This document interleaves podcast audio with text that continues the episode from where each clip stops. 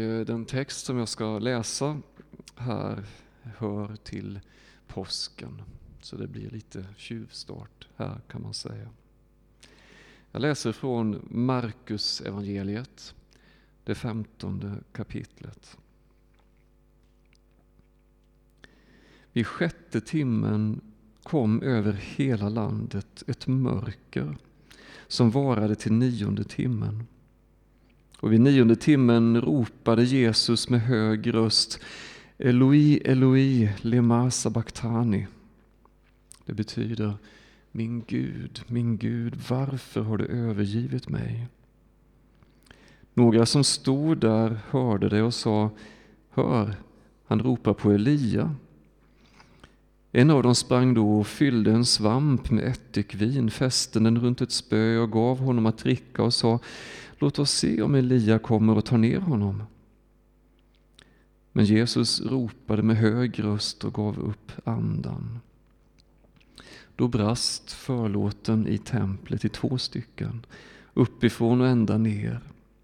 När officeren som stod mitt emot honom såg att han gav upp andan på ett sådant sätt sa han, den mannen var verkligen Guds son. På avstånd stod även några kvinnor och såg på. Bland dem var Maria från Magdala och den Maria som var Jakob den yngres och Joses mor samt Salome. Maria från Magdala. Maria Magdalena, som hon ibland har kallats också. En mytomspunnen kvinna som fanns i Jesu närhet. Faktum är att vi inte vet så mycket om henne. I evangelierna så möter vi henne faktiskt enbart i händelserna runt Jesu kors och inte minst uppståndelsen. Utom i en liten kort notis i Lukas 8 där det berättas att Jesus har befriat henne från sju demoner. Att det står i Bibeln där och även om henne i korsberättelsen vid ett tillfälle att hon plågats av just sju demoner kan i, i Bibelns symbolvärld helt enkelt betyda att hon, hon var under en, ett väldigt starkt demoniskt betryck, kontroll. Att hon helt enkelt hade det riktigt, riktigt jobbigt. Något som intagit hela hennes känslovärld och styrt henne ner i förtvivlan, kanske bitterhet och djupt mörker. Det berättas, det står att Jesus befriade henne. Och hon måste ju ha upplevt en helt enkelt oerhörd förvandling. Från djupaste mörker till ljus. Till hopp. Hon fick livet tillbaka. Och hon måste ha förstått det så att det här nu, här var någonting på gång som hade betydelse för alla människor. Det fanns många fler som kämpade med sina liv och som fick hjälp av Jesus. Många som längtade efter någonting nytt, efter Guds rike. Och här, här var någonting nytt. Det var som Guds leende mot människorna. Var det äntligen så att Guds rike, det de hört om, att det var nära? Så hon hade lämnat det mesta bakom sig, verkar det som, och följt Jesus, även hon. Precis som så många andra lärjungar. Men nu står hon här vid Golgata. och mörkret återvänder.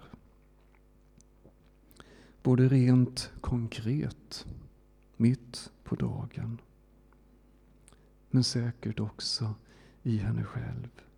Ska det ta slut så här? Blev det inte mer? Han som hjälpt henne och så många andra så mycket. Han kan inte hjälpa sig själv. Alla förhoppningar, alla drömmar brutalt släckta. Bara mörker. Världens hopp som hon uppfattade hänger där och dör. Men det fanns något i Maria som höll henne kvar. För hon blir kvar nära korset. Även i mörkret. Hon vänder sig inte från Jesus trots att allt verkar ta slut här. Trots att han verkar ha gett upp i total svaghet och hjälplöshet. Trots att hoppet verkar vara ute och hon kanske inte ens vet varför hon blir kvar. Hon skulle ha kunnat vara arg. Hon hade kunnat bara vända sig ifrån honom i en extrem besvikelse, för så kan man reagera på chock och sorg. Men hon stannar kvar. Hon uthärdar mörkret, alla fruktansvärda intryck. Hon kan inte göra någonting för honom. Egentligen verkar det helt meningslöst att stå där. Men hon stannar kvar. Till och med när han har dött. Hon följer honom till graven, ser var han blir lagd sent på fredagskvällen. Och så snart hon kan, direkt efter sabbaten, tidigt på söndagsmorgonen, så återvänder hon till graven. Och vi vet ju vad som händer. Vi har ju facit. Hoppet var inte ute. Livet var inte slut. Mörkret hade inte segrat. Tvärtom, det blev ju besegrat. Jesus går rakt in i mörkret och besegrar det inifrån. Och det är därför som det finns hopp. Även i det djupaste mörkret. För det finns ingen plats som är för mörk för Jesus. Maria blir den första som möter Jesus efter uppståndelsen. Hon hade inte haft fel. Den kärlek och kraft som hon hade mött var inte tillfällig. Hon blir den första av alla att se världens gryningsljus.